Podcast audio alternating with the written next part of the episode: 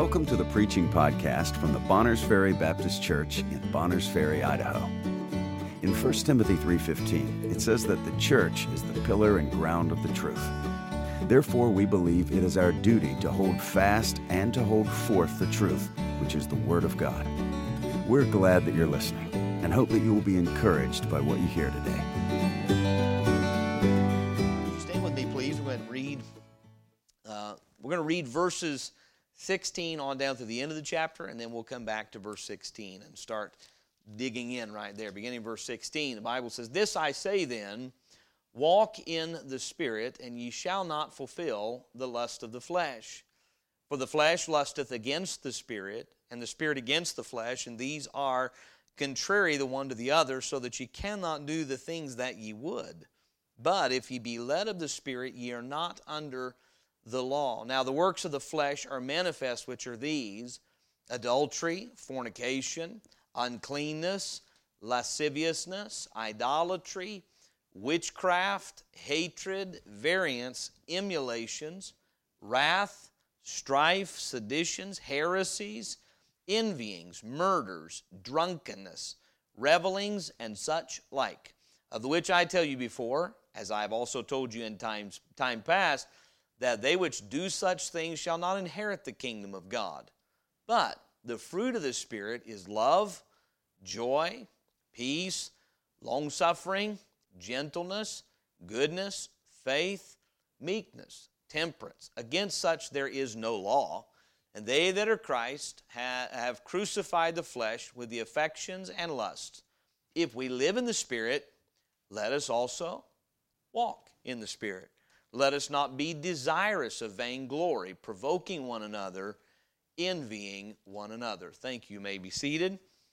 If we listen to what the Apostle Paul deals with in this chapter, you get an idea, and we dealt with it last week. We dealt with the leaven that had crept into this church last week, and one of the ways it could be defined as leaven is the effect it was having on these churches. Now, I'll remind us when we read Galatians, it's good to know you're not talking about one church. Paul, when he addressed the epistle, wrote to the churches, plural, of Galatia. So this is interesting to me. There are regions at times that get infected with false doctrine, entire regions of a country.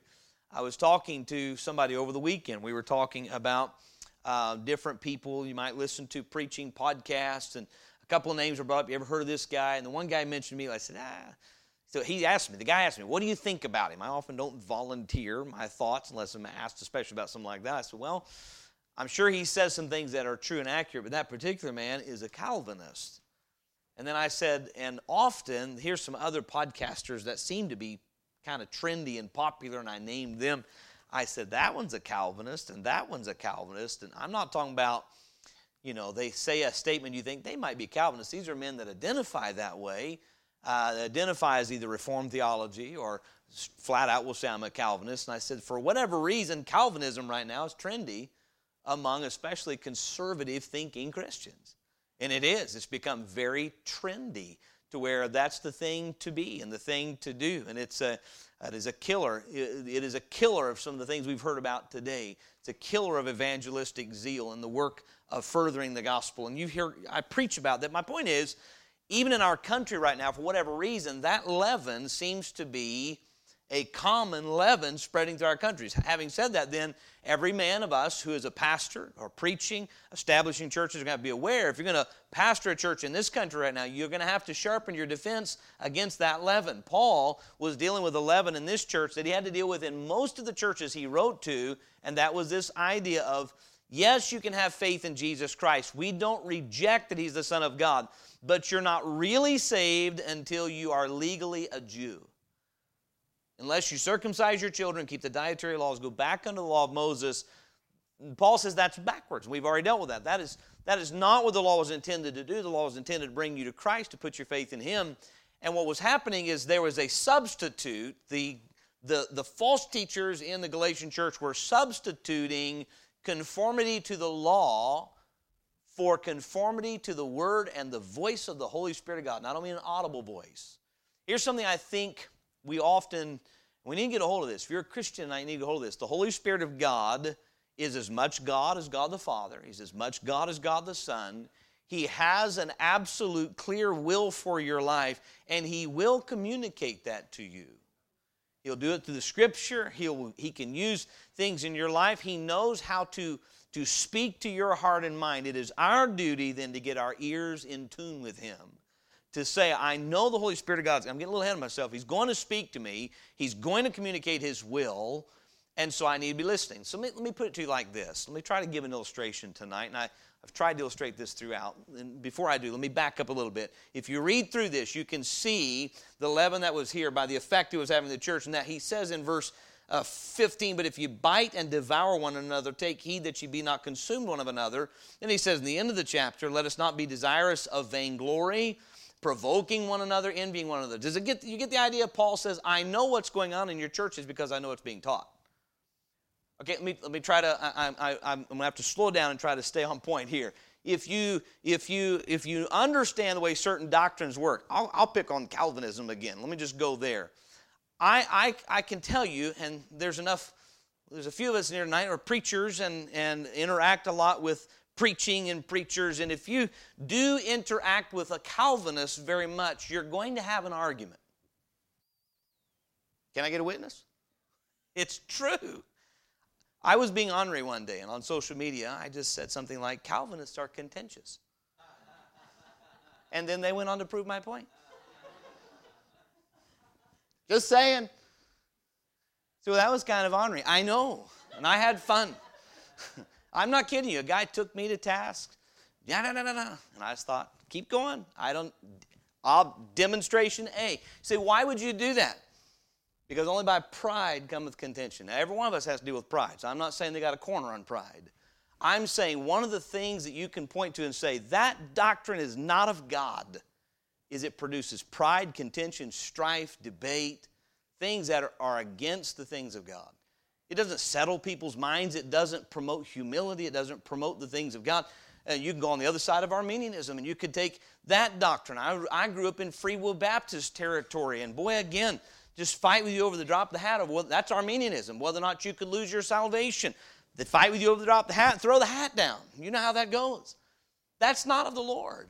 Uh, ye shall know them by their fruits. And one of the things Paul's having to deal with is I know because the doctrine you're being taught is teaching you to rely on the flesh. When we hear flesh, we ought to think natural man what you and I are naturally. You know what he's saying? The only thing you're natural, you naturally can produce is adultery and fornication and witchcraft. You have to get a new nature to stop producing that stuff. And so if you are relying on your original nature, your flesh, you've got to be having problems with strife and biting and devouring. He knew what he was dealing with. Same thing he had to deal with in Corinth. Carnality produces the same thing strife and envies and he had to say, No, you need to listen to the Spirit of God, same judgment, same mind, so forth. And so here we are as we move down into this. Uh, he has dealt with the fact this is not the purpose of the law. Here's what's being produced. Let me just say this though, as we as we move into the illustration I want to give you, if, if I can. If you're going to point out a problem, so Paul has articulated a doctrine is being taught among you to go back and conform to the, the precepts of Mosaic law that is wrong. It's producing error. It is a leaven in your church. If he ended the epistle there, is that really going to help them? Well, it can help and say, boy, we got a problem. But isn't part of the, the Bible is written not only for doctrine and reproof, it's also written for correction. If this is what's wrong, if, if we're free from the law and the precepts of the law, then what is our standard? How then do you determine what to do? How do you determine? May I ask you something?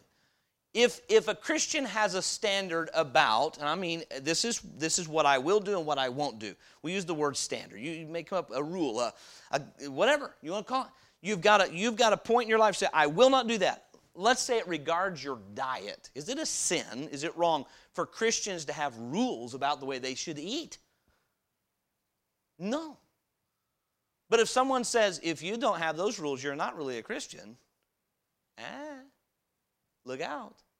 Right? My point would be this which would be better? Say, you know, we got the Mosaic law says no pork, no this, no this. I'll give you, and I've used this illustration to probably I've overused it. I heard a man who was a Muslim, he had gotten saved. And so I was talking to him about uh, what it was like to now be a saved uh, Muslim. And he said, Well, he gave an illustration of what the Lord had done in his life. He said, I got saved. And he said, became a Christian. He said, immediately, he said his dad was still in the Middle East. He wanted to witness to his dad and teach, showing him how to be saved. He said, I knew my dad thought that Christians were a bunch of pork eating, abominable people. And so he would assume now that you are a Christian, you're over there desecrating yourself with all this unclean meat. He said, I purposed I would not eat pork. He said, not, he said I knew I was safe. He said, but I wanted a testimony with my dad, and so I purposed not to eat pork. And he said, I knew the first thing my dad would say to me is, now you're a pork eating person. He said, so I didn't so I wouldn't destroy my opportunity to witness to my dad.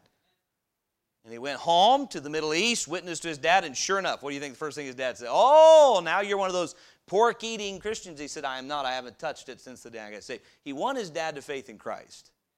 Not because pork saved his soul or the, not the eating thereof. He understood he had liberty to eat whatever he wanted. But he also understood it was not expedient.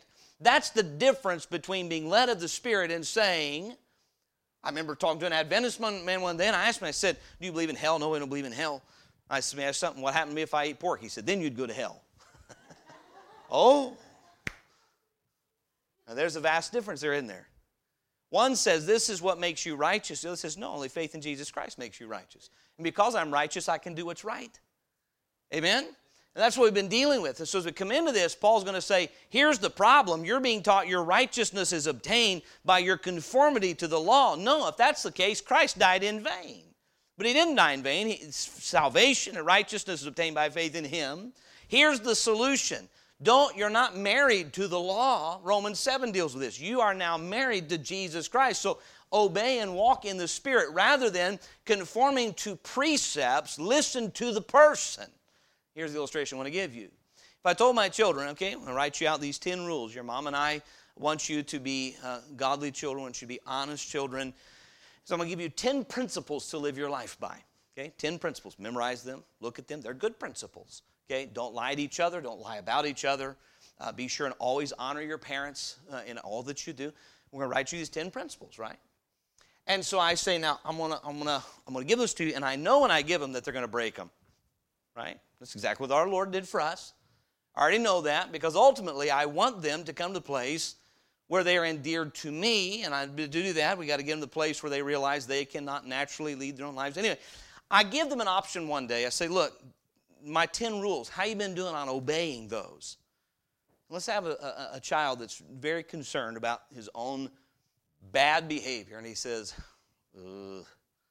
not, not so good. I say, well, what should I do?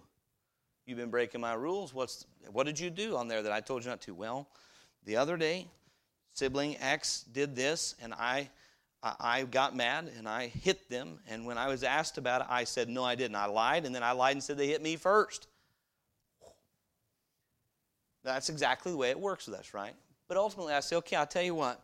You violated all this. I'm willing to forgive you. Are you interested in being able to be an obedient child that is, that is in line with everything that's represented here? Someone who loves your parents and is doing right by your parents and doing right by your siblings and doing right with work? Are you interested in being what these rules reveal you're not?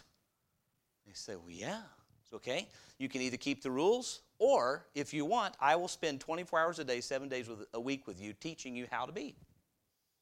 You can either have the paper or you can have me. You, you understand? And they say, Well, I think I can do the paper now, Dad. Thank you, but I'll just keep the paper. That's a person that says, I don't need Jesus Christ. God says, Here's my rules, the 10 basic rules on how to be righteous. You are not. You've broken my rules, broken my laws. My son has taken your punishment for you. And now, if you will acknowledge that and believe on my son, I'll give you my very presence to walk with you day by day and teach you how not to fulfill the letter, but the spirit of that law. That's what the book of Romans says the, the spirit of the law is what the letter was written out of, meaning, here's what the letter says Well, mom and dad, I did exactly what you told me to do. Okay, we see the spirit in the letter demonstrated in Luke 15. The older son stayed home, he did everything his dad told him. hated his dad's guts, despised him for forgiving his brother. You with me? But the other one conformed the spirit of the law because he repented and came back to a reconciled relationship with his father. This is what Paul is saying. You're going back to the letter of the law, trying, what you're being taught to do is go back and establish your own righteousness. You already acknowledge you didn't have that, and you have the righteousness of Christ in part of you. So then he says in verse 16, with all that background, this I say then, walk in the Spirit. With all this leaven that's among you, here's the solution. This I say then, walk in the Spirit, and ye shall not fulfill the lust of the flesh. He begins to set up this comparison contrast, we said in the introduction, between the Spirit, capital S, Holy Spirit, and the flesh. Your natural man, that which you and I are born with, and then the Holy Spirit of God who gave us the new birth and imparts the new nature and imparts the new direction. We have inside of us these two things going on, and Paul says the answer is not the legal code, but your relationship with the Holy Spirit of God. Now, in that, we need to point out a few things here in verse 16. We will, we will have to get into verse 17 as its explanation for, for, for verse 16. There is an assumption in verse 16 that I think can be, can, can, can be tied back to earlier in the chapter. Paul says something that has caught my attention as I've meditated on this chapter, as I've thought about it and prayed about it, and just really thinking about, okay, what, what do I need to emphasize in this message tonight? This, this has stood out to me uh, as Paul is speaking to them in verse 8. He says, verse 7, Ye did run well.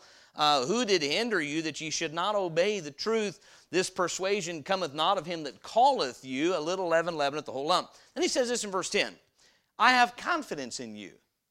Now, how many of us have been paying attention to what Paul has been doing throughout all five chapters of Galatians thus far? If you read Galatians chapters 1 through the first part of 5, as we have, studied it, would you say that Paul's attitude toward the Galatians is, I have confidence in you?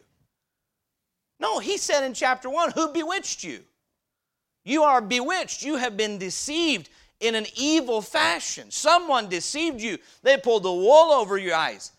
How can he say, I have confidence in you? How many of you have ever had a child that disobeyed you? You warn them ahead. You warn them ahead of something. Now you got you have to get your guard up your mom and I are going to be gone for the afternoon, and you're going to be tempted to argue and fight and fuss and not obey the older siblings. So be on your best behavior. Just be aware when mom and I aren't here, you're more tempted not obey. And you come home and you hear, oh boy, were they tempted? They weren't just tempted, they yielded. Right? And as a parent, you're like, I told you, I warned you, I tried to help you, I didn't want you to get in trouble. I have confidence in you. Can you imagine telling that child that did exactly what you warned them they shouldn't do, I have confidence in you? You got to read the rest of that verse. Look at verse 10. I have confidence in you through the Lord.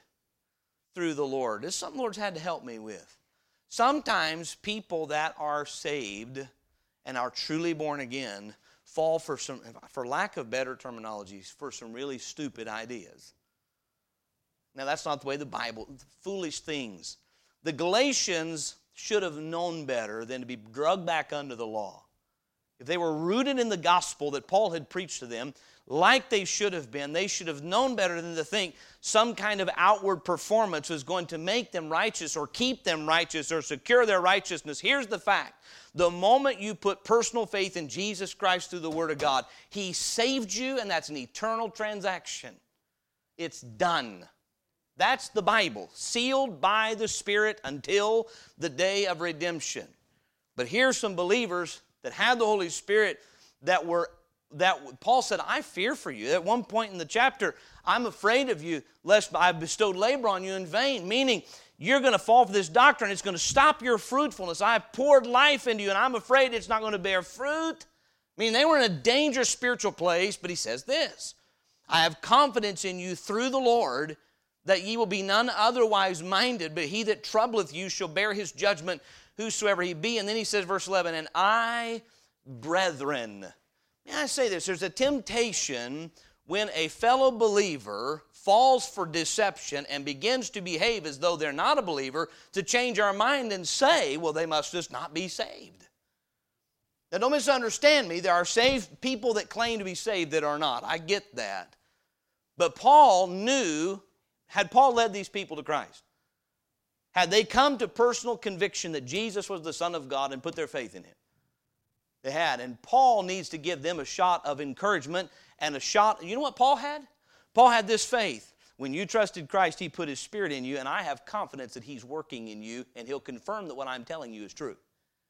As we serve God's people, as we serve, I'm telling you, something Lord has to teach me. Many times, we who are responsible for helping other people grow might be the source of their doubt. I'm, I'm, I'm just, I'll be, I'll be as transparent as I can be. There's been times with some of my children, they made a profession of faith, and then they didn't act like saints at all. So then I would say something like, well, if you really are saved,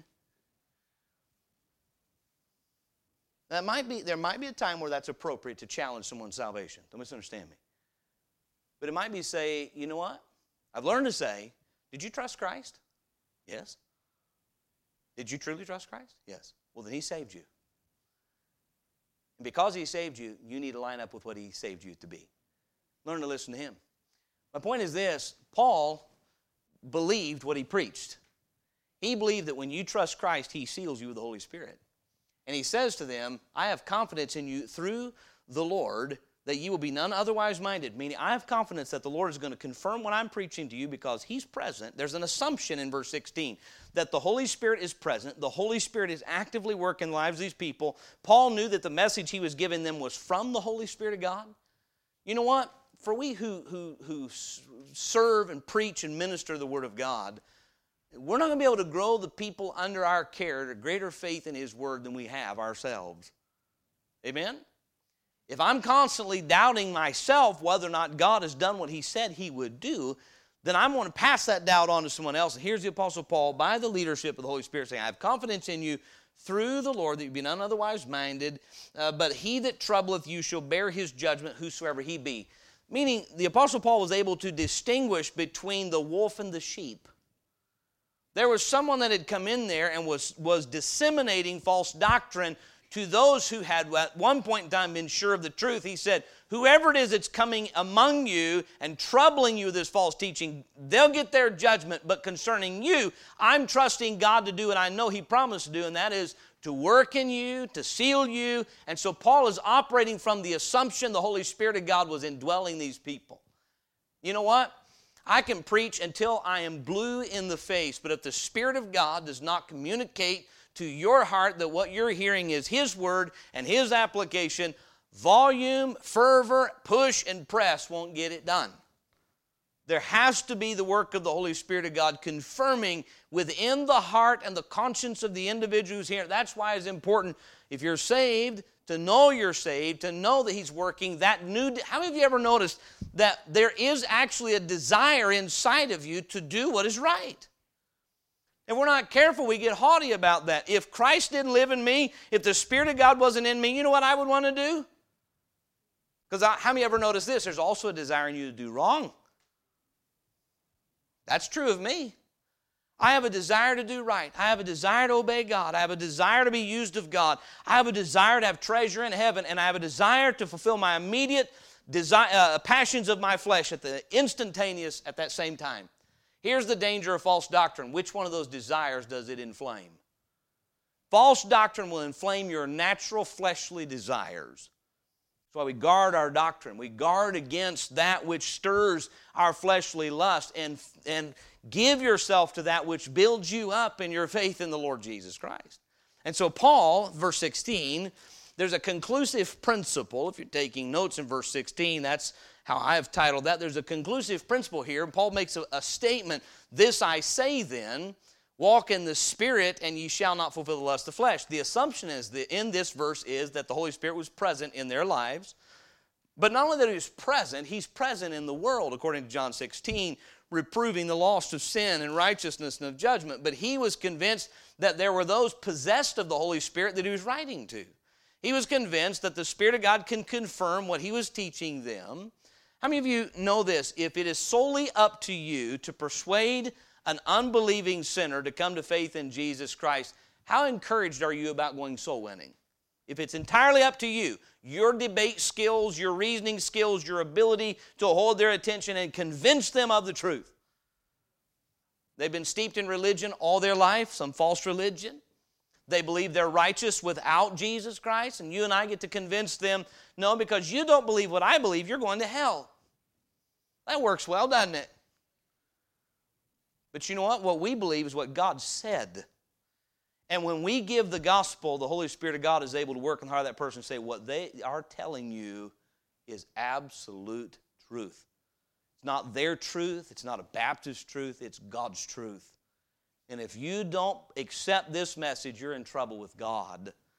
That's what the Holy Spirit, He reproves of sin and righteousness and of judgment. Can you imagine trying to win people to Christ without the aid of the Holy Spirit?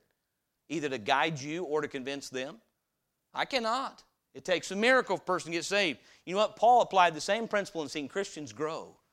I've been pastoring for a few years now, and I'm concluded if Christians are going to go forward in faith, it's going to require the work of the Holy Spirit.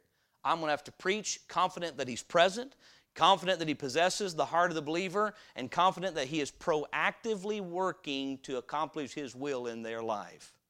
Once again, Philippians chapter 1, verse 6, being confident, there's that word again, being confident of this very thing that he which hath begun a good work in you will perform it until the day of Jesus Christ. Philippians chapter 2, verse 13 it says uh, in verse 12, I believe it is, work out your own salvation with fear and trembling. The next verse says, For it is God that worketh in you both to will and to do of his good pleasure.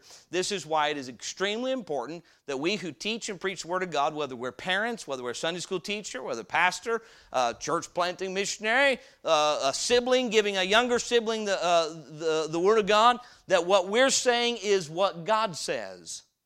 Because if I start saying I'm speaking on behalf of God and I start giving my opinion, I can't expect the Holy Spirit of God to go along behind there and work and convince that's true. Right? Paul says, I have confidence in you through the Lord, meaning I'm expecting God to work. He may, there was an assumption in verse 16 that the Spirit of God was present, that He possessed the heart of believers, that He was proactively working in their lives, and He had the power to resolve a problem. I'll just be honest with you. I'll try to be transparent again. When you're trying to influence the lives of people, okay, so you say, Pastor, do you have um, an objective for the members of this church? Yes. Do I want my life to influence how your life is lived? Absolutely. I want to see every member of this church grow in faith. I want to see your life grow in godliness, meaning being more like God and less like the world. I want to see you grow in holiness. I want to see you grow in compassion. I want to see you grow in the work and service of Christ, using spiritual gifts to accomplish God's will and purpose. But how do we do that without one man taking over another person's life? I, I want to see that, but I'll be honest with you, uh, there's got to be a point where we realize if that's going to happen, God has to work in every participant. The Spirit of God has to work through the one that's desirous to see that change. The Spirit of God has to work on your end. He's got to work on my end. He's got to work on my end to keep self out of the way, to communicate what He says in His Word. He's got to work on your end to convince what you're hearing is my Word, and I want you to apply it. I'm telling you, the work of God falls to shambles without the Spirit of God. So, whether it was Paul leading people to saving faith in Christ or seeing Christians grow, I'm watching, look, how, how easy is it for people to change? I began to say one of my fears is if so, if I've got an objective as a pastor, I have an objective as a parent. I want my children. God has been gracious enough to give us 10 children. I pray, and my wife prays, and we've prayed since Casey was born Lord, please send our children to labor in the harvest field. That's our prayer. That's what we want. That's what God wants. And one of my fears is it won't happen. You think Paul, Paul said it. He said, I fear that I've bestowed labor on you in vain. One of the fears of serving the Lord is that you're going to fail at accomplishing your objective. But you know what comes back to? I'm confident in you through the Lord. You know what? This is God's work. And if, if God doesn't uphold it, it need, Psalm 127 1, except the Lord build the house, they labor in vain that build it. Except the Lord keep the city, the watchman waketh, but in vain. So the idea would be the Apostle Paul has expressed his concern that these churches were going to look, how much, how many hours of labor do you think he had invested? The Kings are here tonight. The church down there is, is getting going. It's off to a great start. But my goodness, how many hours, how many tears, how many dollars have been invested just for Iglesia Bautista de Valle de Santiago to exist? How many? If you knew you're going to go back home and it's all going to fold because some false teacher got in there in 10 days, that's like saying, you know what, I'm going to cut your right arm off. Huh? Amen? Where your treasure is, there will your heart be also. You pour your life, and here's the Apostle Paul. He has poured into this people, and he's realizing something has crept in among them that could absolutely destroy them. But you know what he does? He comes back and demonstrates them what he's going to preach to them. I know the Spirit of God is present. I know the Spirit of God is working. I have confidence that He's doing that work in you and that He will confirm what I'm saying. And so when He says, This I say, then walk in the Spirit, He is assuming that the Spirit is there to walk in. There's an assumption in the principle that the, pre- the Holy Spirit was present, the Holy Spirit possessed the bodies and lives of those he was writing to, that the Spirit of God was proactively working to, to reveal that what Paul was saying was true and to deliver them from this, and that he had the power to accomplish the work. Uh, look, if you would, at Ephesians chapter 3. This is much a message on the work and ministry of the Holy Spirit. Soon in Sunday school, we'll be going through a lesson as we go through the ABCs on the person of the Holy Spirit, a very valuable lesson. Ephesians chapter 3. Uh, verse one of my favorite favorite texts of scripture ephesians chapter 3 verse 16 paul is telling the ephesians how he's praying for them He's explaining how he's praying for the Ephesians. He wants them to comprehend the love of Christ. He'll explain that later. But in verse 16, he says that he, speaking of the Holy Spirit of God, the Lord Jesus Christ, uh, by the Holy Spirit of God, that he would grant you, according to the riches of his glory, to be strengthened with might by his Spirit in the inner man, that Christ may dwell in your hearts by faith. This, this confidence that the Spirit of God was there is assumed when Paul says, This I say, then walk in the Spirit. You can't walk in someone who's not present and doesn't possess you. And then if the, the assumption is this walk in the Spirit means He is actively leading you in the way you should walk. I believe this with all my heart. Now, every saved person in this room, the Holy Spirit of God is trying to direct your steps right now. There have been things in the preaching today, there's been things in your interactions today that He's trying, He is working to show you this is the direction you're going, or this is the direction you're going, or this is the way you're thinking, and this is the way you're thinking, but I want you to walk in. This is the way, walk ye in it. He's proactively working to accomplish the righteous will of God in your life. And so Paul writes to the Galatians, assuming the Holy Spirit is there, He is working to direct your steps, and He has the power that you need to accomplish it that he would grant you ephesians 3.16 according to the riches of christ he would grant you by his spirit to strengthen you in the inner man. And so he's emphasizing that's all assumed. It's not spelled out but it is assumed when he says this i say then walk in the spirit and you shall not fulfill the lust of the flesh. So that's the assumption in this conclusive principle is that the spirit was present possessing the lives of those that were believers proactively working to direct and lead them and, ha- and of power to enable them to walk the life he called them to uh, and so then the other aspect of that principle is the absolute. And this is what I love about this verse it is impossible to sin while obeying the Spirit of God.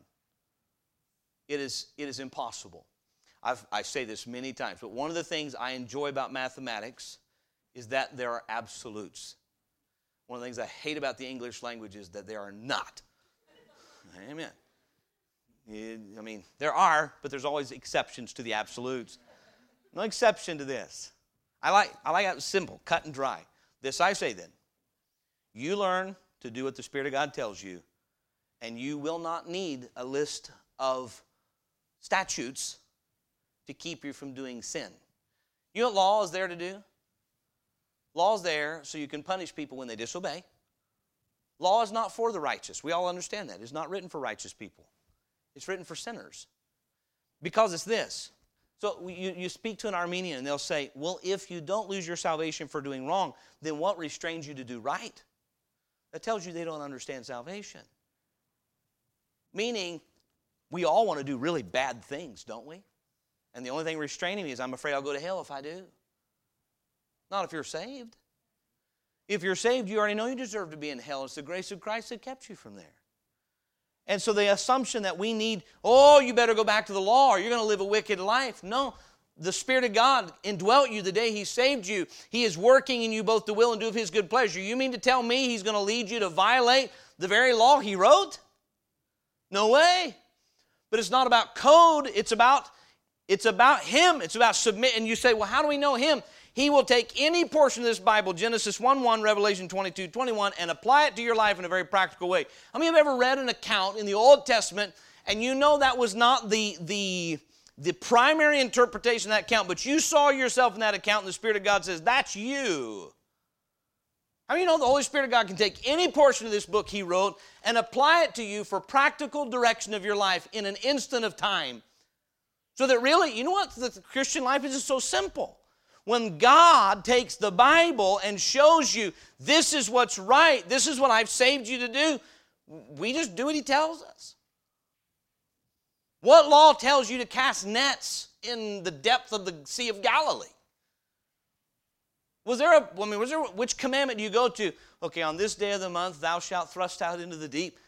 No, the Lord Jesus told Peter, go and cast your nets. That's Christian living. He's living, the Spirit of God is living. You know what happens? You know why people go back to the law instead of listening to the Holy Spirit of God apply all of Scripture? Because they're not convinced He's alive. Many times. There's not a conviction. I'm not saying they're not saved. Some are saved and get duped. I'm saying there's not a conviction. He is active and capable of leading and directing and applying His word to me, not in Ten Commandments, but in any commandment. Meaning now I am, I am in a, an active, personal, I, I don't want to overuse and abuse the term, but relationship with God wherein He is the shepherd and I am the sheep. There's an absolute, Paul says, This I say then. If you're concerned about not fulfilling the lust of the flesh, the law of Moses is not the answer. The life of Jesus Christ is the answer. The living Spirit of God is the answer. Because, and by the way, that this is this is what this is what makes everything. It's it's what makes our hope lively. It's Paul, Peter called it a lively hope. Is the fact that the Spirit of God is given us by the living Son of God to communicate His mind to us.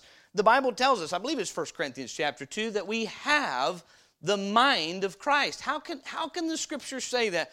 We have the mind of Christ because we have the Spirit of God to communicate to us His mind. And that, what Satan wants to do is confuse us, get us distracted from listening to the Lord's leadership in our life through His Word. And as we communicate with Him in prayer and hearing what He wants us to do, submitting to His will and following through. Instead, He wants us distracted on something else that gets the focus on us and our ability and you know what? Your false religion leads? The same place as leading the book of Galatians to the lust of the flesh being fulfilled. It's amazing to me. I used to have this naive idea that those, the, the, the strictest people as far as adherence to the law and putting confidence in, and look, a lot of people call me very strict because I'm not going to do this, I'm going to do that. But I'm talking about, you you'd think some of the religions that really promote uh, you're saved by your performance you would think those would be very pure living people. Don't fool yourself. Just scratch the surface a little bit. And underneath, there's all kinds of filth, just like the Pharisees. If you knew a Pharisee, and I'm not preaching it's having guidance and rules in your life, you know that. If the Spirit of God is leading you, there's going to be some things in your life, there's going to be rules. Amen? Those who don't have rules are called unruly. and God said, warn them. I'm talking about being unruly. We're talking about not putting confidence in the flesh. I can perform what is right by my own reasoning, by my own power, by my own ability. No, no, no. It's not by might, not by power, but by thy spirit, saith the Lord. And so then, the assumption in this principle is that the Spirit was there, but the absolute is this I say then if you want the solution to not sinning, obey the Holy Spirit. Help me tonight. Let's get practical. I don't want this to just be broad before we conclude. How many of us could specifically say, I know the Spirit of God wants me to do this? Let's start. We have two missionaries with us today. We've heard that we, we've had a mini missions conference. It's wonderful in Sunday school and the presentation tonight. How many of you know the Holy Spirit of God wants you to get the gospel to the ears of someone else? Now, if you can't raise your hand, you need to get right with God. Maybe I should say it a little more plainly. I don't know. of course, we know that. If you don't know that, someone's deceived you. Someone's deceived you with some leaven somewhere, saying, well, that was uh, for that time, we're in a different dispensation. It doesn't apply to you. No, no, no. We know that. So, what does it mean then to walk in the Spirit? this, this week we have to look for the opportunities and give somebody the gospel. Right? That's what it means. How many of us know this? The Spirit of God has specifically commanded you to make prayer a priority in your life. Mark 14 38, watch ye and pray, lest ye enter into temptation. The Spirit truly is ready, but the flesh is weak. Pray without. And we can go on and give verses on prayer all night long. So how many of us know the Spirit of God wants me to pray? Walk in the Spirit, and you should not fulfill the lust of the flesh. How many know God wants, the Spirit of God, the Holy Spirit of God, wants you to meditate in His Word? Meaning, He doesn't want you checking your Bible reading off your list. He wants you to look at it, read it, think on it, dwell on it, chew on it, and then apply it. How many know that? Well, this I say, then walk in this. See, which, com- which Ten Commandments is that that tells us that? Or is it the whole of the counsel of God and the mind of Christ in you? A lot of Christians act like they don't know the will of God. A lot of times that's just cop out. Honestly, now, we know more of the will of God than we want to admit. Will of God is not a mystery, it's there for us. What blinds us to us is an unwillingness to do it. You Paul's saying, just do what God's told you, what, what he communicates through his word. After Paul got done writing this Galatian, this letter, you know one thing they knew? We are the Holy Spirit of God has told us to quit listening to the Judaizers. Did they know that? Did the Holy Spirit of God communicate that to them in writing? You know them walk in the Spirit would mean? We got to cut them off. We got, we got to quit listening to those guys. So the point would be this you know how you keep from sinning? Stay busy obeying. Isn't that complicated? One of my children, some recent past, I don't want to get too detailed because I don't want to single any of them out or embarrass. I could, I could use myself as an illustration, but this is recent, so I'm going to use one of my children had gotten in trouble for something, for doing something they had been clearly instructed not to do. They did it at an exact time when I had told them to be doing something very different than that. And instead of doing what I had instructed them to do, it was time for them to do this. Okay, get on this. Instead of doing that, they chose not to do what they were told to do. And then guess what happened? While they weren't doing what they were told to do, they started doing what they were told not to do. Isn't it amazing how many times when we should be praying, if we're not praying, we end up doing something else we should? You know why Peter slept? Because he didn't pray. We say, well, he pr- didn't pray because he slept. I believe it's the other way around. Amen? It's very simple tonight. There's a conclusive principle here. We'll read verse 17, we'll wrap it up. And that is the Spirit of God is present with you. He is communicating to you His mind through His Word. And if you don't want to sin, you don't need to go back to the law. You just need to obey what He's telling you to do. You need to walk in the Spirit, and you'll not fulfill the lust of the flesh. May I say this? That your flesh wants what it wants. Uh, let's look at verse 17. For the flesh, he says, here's why I'm saying this. For the flesh lusteth against the spirit. Please don't miss this. Everything the Spirit of God wants for you, the flesh wants the opposite. The Spirit wants the Spirit of God wants you in church, your flesh don't want to be in church. The Spirit of God wants you to give the gospel, your flesh don't like that. Mine either. Uh, the Spirit of God wants you to spend time in prayer. Oh, I don't, I don't want to do that. Spirit of God wants you to spend time in the Bible. He wants you reading God's Word. He wants you cleaning up something in your life. He wants you to cut a habit off. Once the Spirit of God communicates, this is something I don't want in your life, it's a bad influence, all of a sudden your flesh wants it even more. It's called the lust of concupiscence. I want it because I was told I can't have it. So the flesh lusteth against the Spirit, and the Spirit against the flesh. And these are the contrary the one to the other so that you cannot do the things that ye would. But, verse 18, if you be led of the Spirit, you're not under the law. Meaning there's a natural incapability to do what the Romans 7 outlines this very clearly. To do what the Spirit of God wants us to do. But then he remind, verse 18 is a reminder, but you're free. If you're if you are being led of the Spirit, that means He's present in your life, which means you're saved and you're not under the law. You're not bound to your sin by the law. You are liberated to obedience by the Holy Spirit of God which we've seen in recent weeks. This tonight, you may be here and saying, Boy, I'm having, I'm having a difficulty. I continue to do something I should not. I have a lust in my flesh, and I know that the Spirit of God does not want that, but my flesh wants that. I guarantee you, if I'm continually doing and fulfilling, that word fulfill means to execute, to carry out, to complete, the lust of the flesh, you know why it is? somewhere I'm not submitting to the mind of the will and the will of the Holy Spirit. There's something He's telling me to do that I'm not actively walk. You know what walking means? It just simply means take a step. Take a step. I want you to do this. I want you to do this. And He's used His word to communicate that if we would devote our lives to obeying His mind as it is communicated to us, you cannot be sinning while obeying the Spirit of God. It is a divine impossibility. Amen? So if there's some area where the flesh is being fulfilled, you know what it should do for us? What is it when I'm fulfilling the lust of the flesh that the Spirit of God's saying to do instead? There's something, we're, we're to put that off and do this instead. And so tonight, God's communication to us is if you're a believer in Jesus Christ, the Holy Spirit of God is present in your life. He is the possessor of your body. He is proactively working to accomplish His will, to lead you in the way you ought to go. I love Psalm 23 4. He leadeth me in the paths of righteousness for His name's sake. He is working to defend His good name through your life. But what's our part? Walk in the Spirit. Comply with Him, submit to Him, and put into action the steps of obedience He wants in our lives. Amen? It goes hand in glove with our message this morning. This I say then walk in the Spirit, and you shall not fulfill the lust of flesh. In final conclusion, one last illustration. We know of the great sin of David. How many of us would say that was a lust of the flesh sin? Many of us understand why he was in a position to commit that sin? It was a time when kings go forth to war. David was not doing what he should have been doing, and therefore he ended up doing something he never dreamed he would do. I'm going to say this again. I've, I've, I've emphasized this all year long in Bonners Ferry Baptist Church.